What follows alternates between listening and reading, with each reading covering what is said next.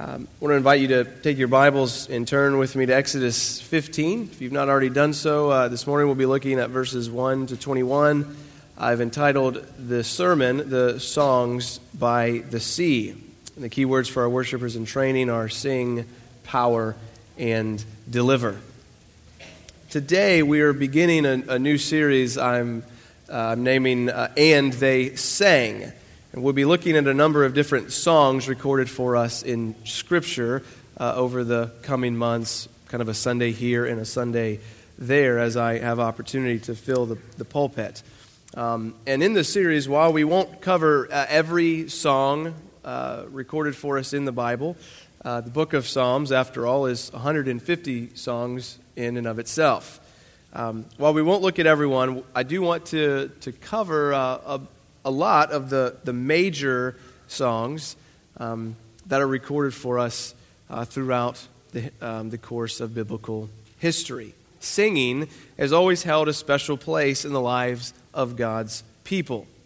And my hope is to warm the affections of our hearts for Christ as we consider many of the songs of God's people that are found in Scripture and to learn from them that our love and appreciation for songs and for singing would increase. And so today and next Sunday, we'll consider our first two sermons in this series uh, two songs of Moses, one here in Exodus 15 and another in Deuteronomy 32. What comes to mind when you hear the word singing? Do you like to sing? Do you not like to sing? Are you a good singer? Or does your singing sound more like a cat being set on fire and thrown down a flight of stairs? What about singing in church together? Is that strange for you? Or did you show up today expectant and eager to join with the saints of God in songs of praise? Were you thankful for the teaching that you just received from your brothers and sisters in Christ as they sang words of truth to you from their hearts? What was your experience like just a few minutes ago when we sang together? Did you sort of let loose and sing heartily to the Lord or timidly whisper sing? Because you don't really want anyone to hear you singing. Maybe you are or have been completely disinterested in singing, and so you, you didn't really sing at all. I imagine that some combination of, of these thoughts, these feelings, uh, and, and probably others represent us this morning. So, my hope, as, as I mentioned in this series, is pretty straightforward. If you love to sing, I pray that you would come to love it even more and understand its place in our lives even better than you do now.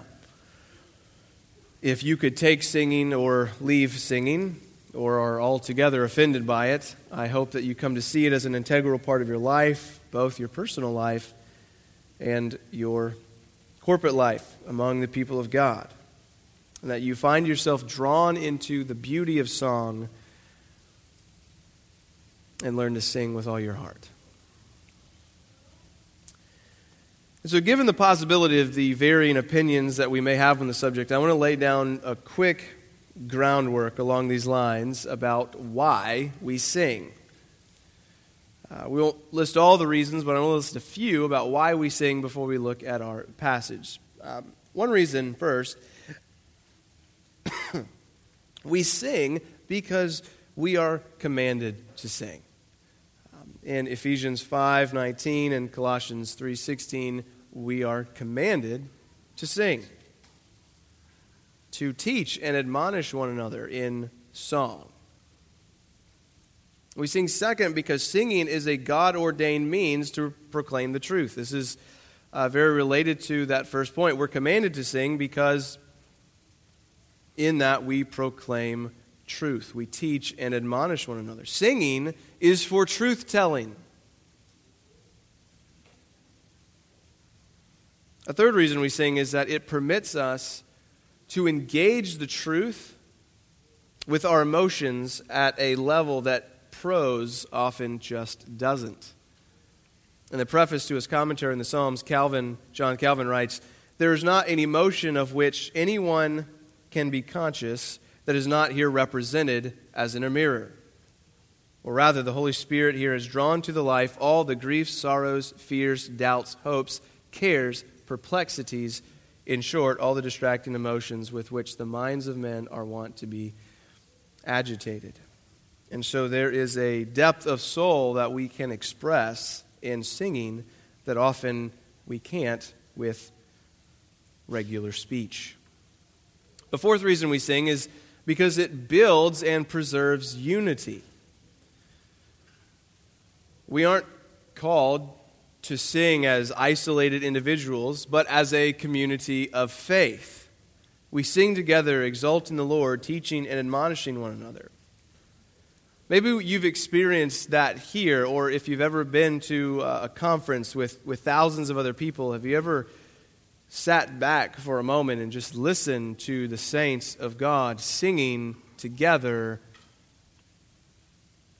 praises to God? There's something particularly special about listening to a room full of people singing to God.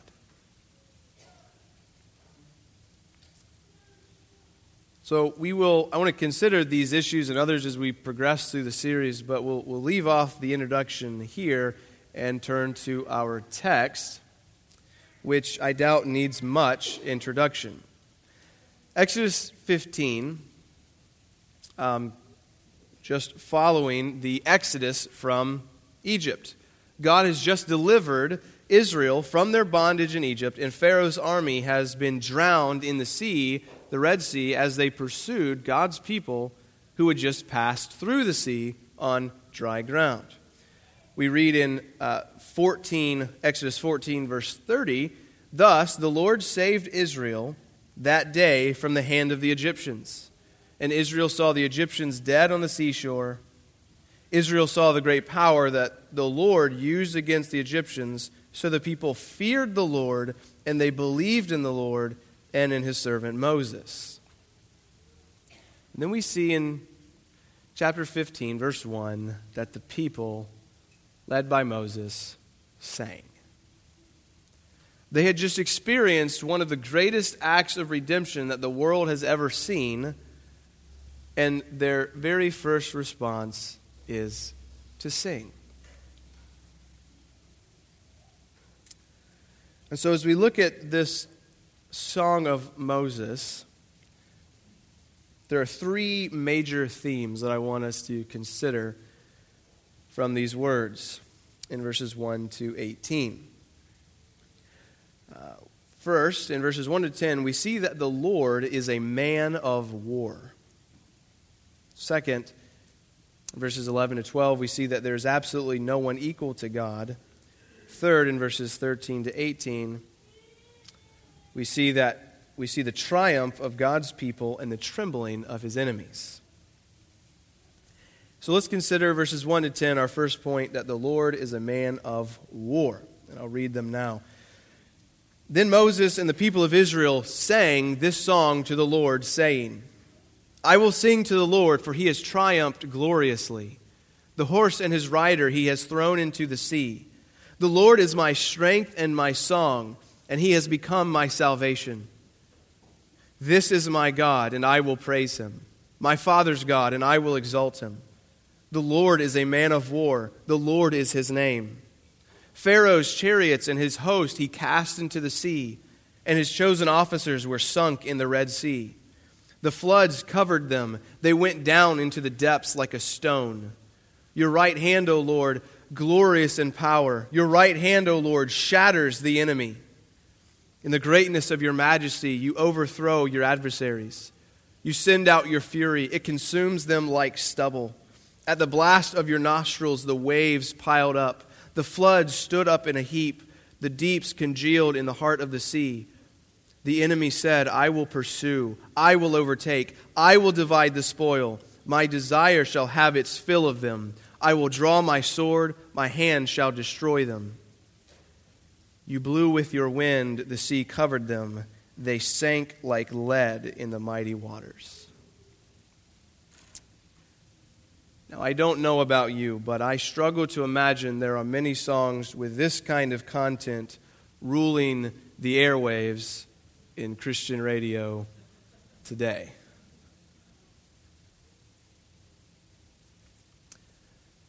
And upon first thought, that might seem to make sense. I thought Jesus, after all, was the Prince of Peace. Well, he is. But as Moses tells us here, he is also the one who is glorious in power and shatters his enemies with his right hand. Let's be honest. This language can be difficult for us to handle. I think in part it's because for so long we've been buying the lie that God's primary attribute is that he is nice. Honestly, I'm not even sure what nice means anymore, I don't think. God is kind, God is compassionate, God is loving, God is love. But God is also just and he's a fierce warrior who will not tolerate insurrection and will not overlook forever the abuse of his people, the abuse his people suffer. God, the just judge of all the universe, has finally come down in judgment on the oppressors of his treasured possession here. He's delivered them from the hand of the enemy, and so his people sing. These are strong words coming on the heels of a very intense situation. God has just gotten through raining down 10 vicious plagues upon the Egyptians until they finally let Israel go. But then Pharaoh changes his mind. He decides to hunt Israel down as they fled Egyptian bondage. And as he pursues them, Israel ends up caught between Pharaoh and the perils of the Red Sea. And they begin to despair. But then God delivers them in one of the most miraculous events in the Bible. We're told he stood between them and the army of Pharaoh, parted the Red Sea, and he allowed Israel to pass through on dry ground. Once they were safely through, the Egyptians pursued them, but the Lord threw them into a panic and eventually buried them under the sea as the raging waters rushed down upon them, sending them to a watery grave. And Moses' song is a song of praise to God because he drowned the Egyptian army. Pharaoh's chariots and his host were cast into the sea. They sunk in the Red Sea. The flood covered them.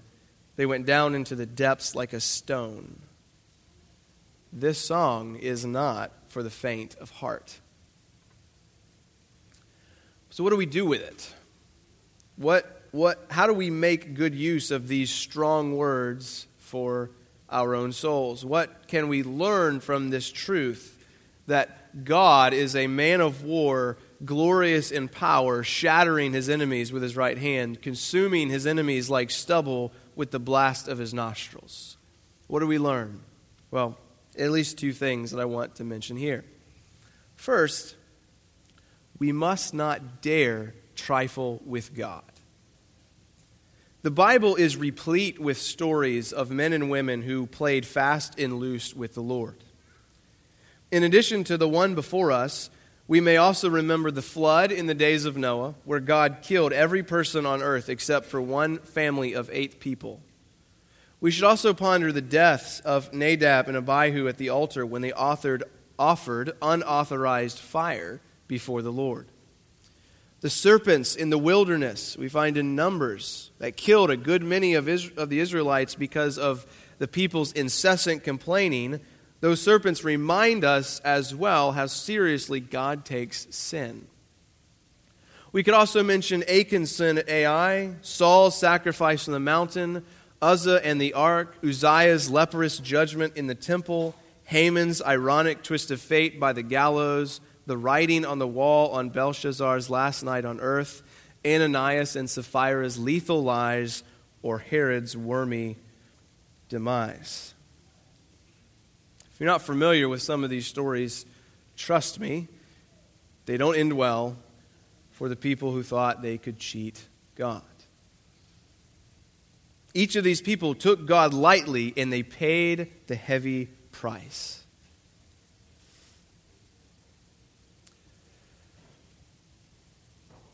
Maybe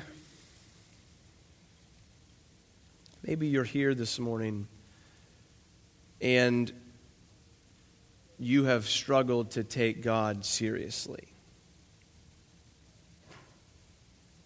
I pray that you would consider the weight of this text this morning.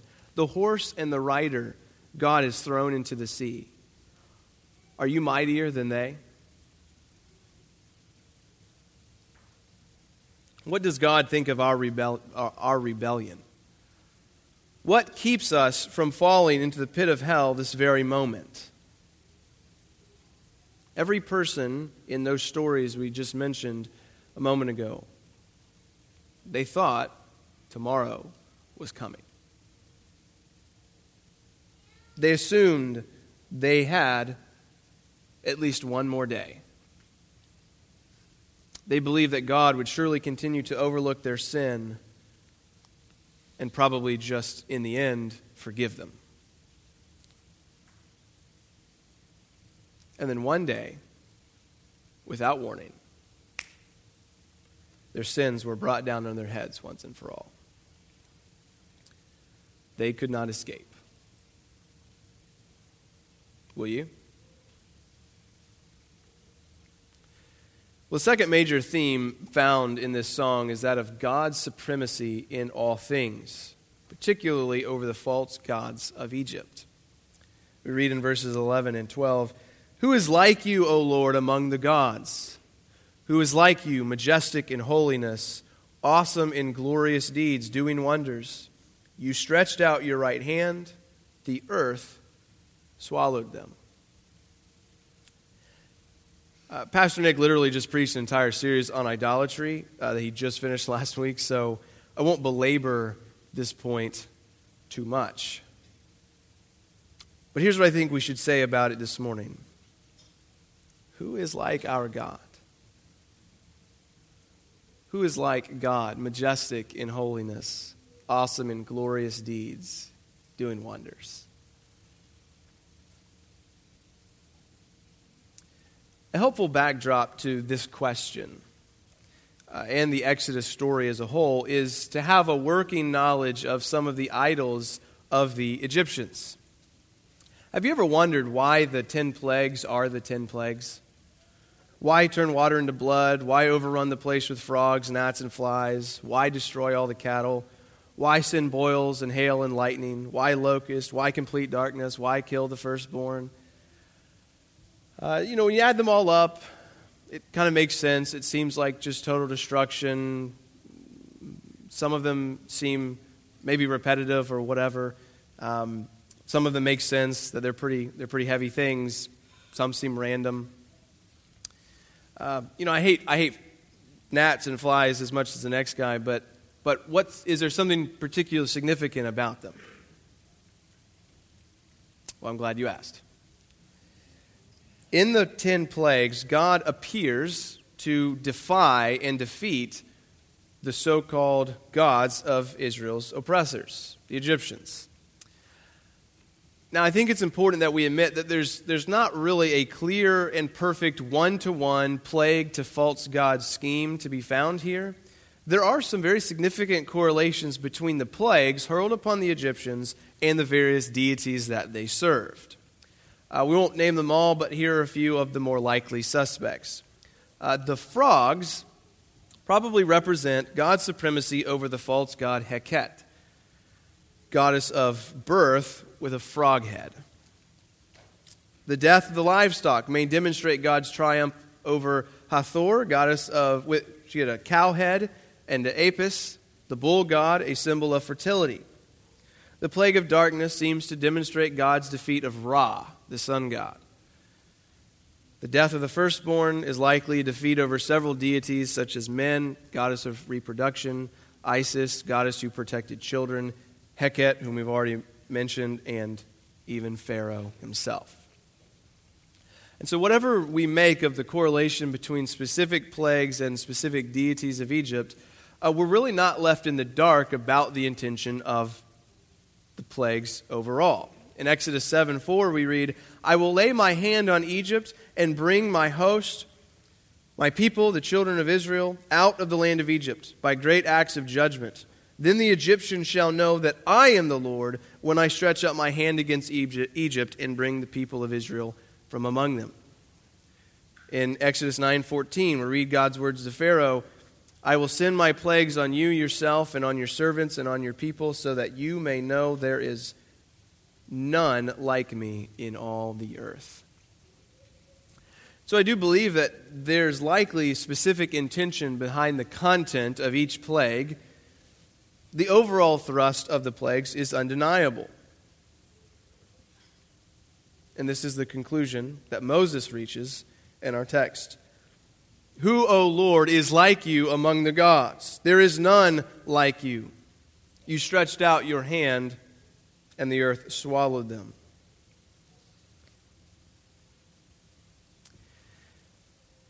And so, for us, we must ask are we trusting in some false God this morning? Are you trusting in a false God this morning? Is he mightier than Ra or Min? Maybe. But will his fate be any different than theirs when the sovereign Lord of all the earth comes in judgment? No. And neither will anyone who trusts in a false God fare any better.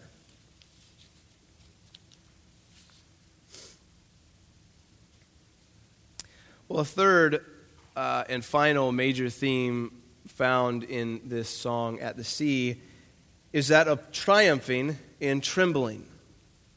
We see that God's people triumph and God's enemies tremble, verses 13 through 18. We read, You have led in your steadfast love the people whom you have redeemed. You have guided them by your strength to your holy abode. The peoples have heard, they tremble. Pangs have seized the inhabitants of Philistia. Now the chiefs, chiefs of Edom dismayed. Trembling seizes the leaders of Moab, and the inhabitants of Canaan have melted away. Terror and dread fall upon them because of the greatness of your arm.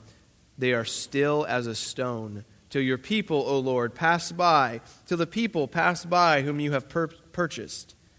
You will bring them in and plant them on your own mountain, the place, O Lord, which you have made for your abode, the sanctuary, O Lord, which you, your hands have established.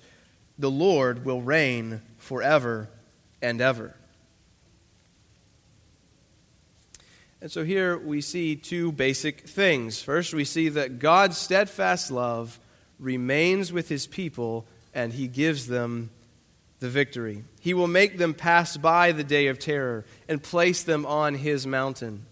For all who have put their trust in him, who have cast themselves upon the Lord Jesus Christ, he will bring us to his home, his sanctuary, where we will reign, where he will reign forever and ever, and we with him. Believer, do you know that God loves you? Do you know that God is for you? Do you know that God will never leave you? I know many of you have suffered very difficult circumstances in your lives. I know some of you are suffering tremendous hardships at this present moment. Take these words to heart. God is leading you in steadfast love. God is guiding you into his heavenly kingdom. no matter how difficult things may be, God has not left you, nor will he forsake you. Consider Psalm 48 in verse 12. Walk about Zion go around her. 12 and following. Walk about Zion, go around her. Number her towers. Consider well her ramparts. Go through her citadels, that you may tell the next generation that this is God, our God, forever and ever. He will guide us forever. Another way that you could translate that last line, He will guide us forever, is to say, He will guide us beyond death. God is a shepherd for you now and a shepherd forever. Nothing can separate the believer from the love of God, not even death. And so take heart, no matter how bad things get, and they can get pretty bad. God will not leave you. This was Paul's experience, which he describes in 2 Timothy 4. He says in verse 16, At my first offense, no one came to stand by me, but all deserted me. But the Lord stood by me and strengthened me. And he concludes, The Lord will rescue me from every evil deed and bring me safely into his heavenly kingdom. 2 Timothy is likely the last letter that Paul writes before he's beheaded in a Roman prison. So, was he wrong? Did God fail to bring him safely into his heavenly kingdom? No. In the end, God was with Paul and he brought him to himself through death. And Paul, now with God forever, sets an example for us.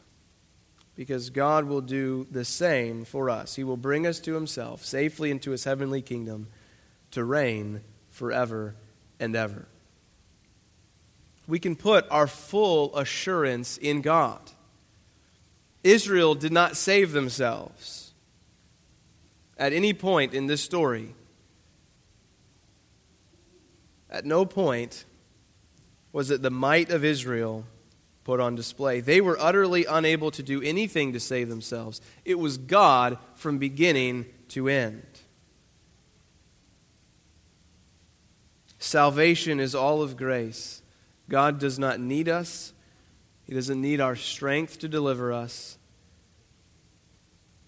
He's capable to save us all on His own, and so He does.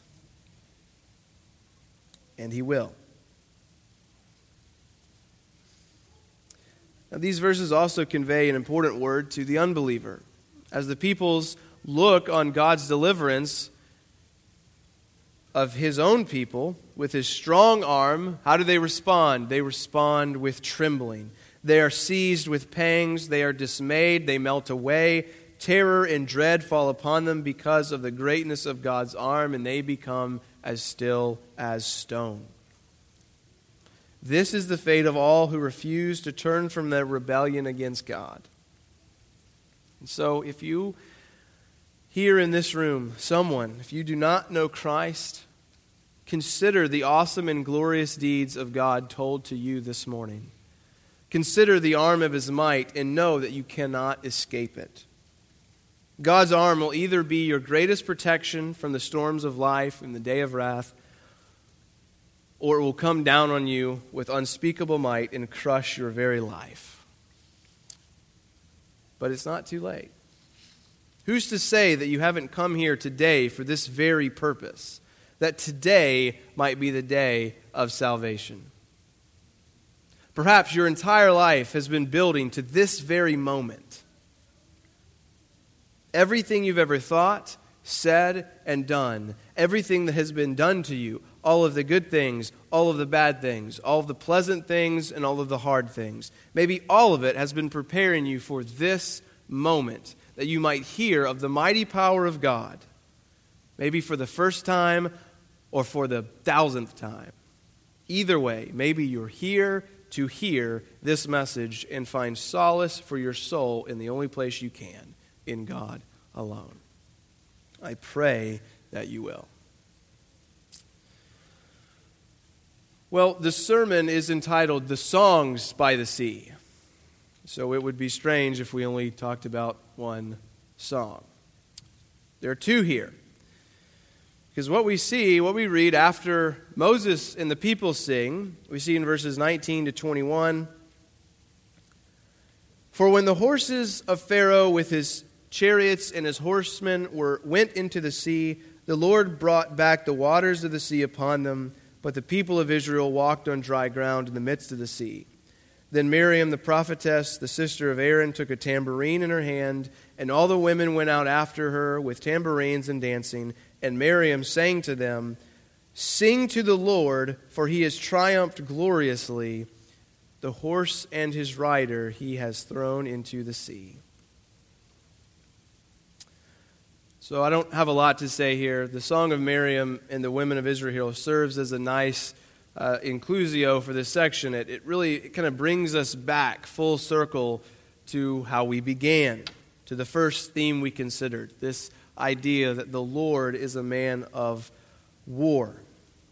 We've returned to the description of God's overthrow of the, the, the army of Egypt in the Red Sea, and, and the women of Israel again burst into song. And so there's one uh, final point of application I'd like to make here we need to consider what happened at the Red Sea and remember that God holds each of our lives in his hand. We are here today, and in an instant, we're gone. A quick Google search has made me an expert in all things related to birth rates and death rates, um, so get ready for some knowledge. If you read Pastor Nick's latest table talk, that would be funny to you. Apparently, over 151,000 people die every day in the world. That means that over 6,000 people have died since our opening call to worship at 11 a.m. If I did the math right, that's more than one person every second of the day.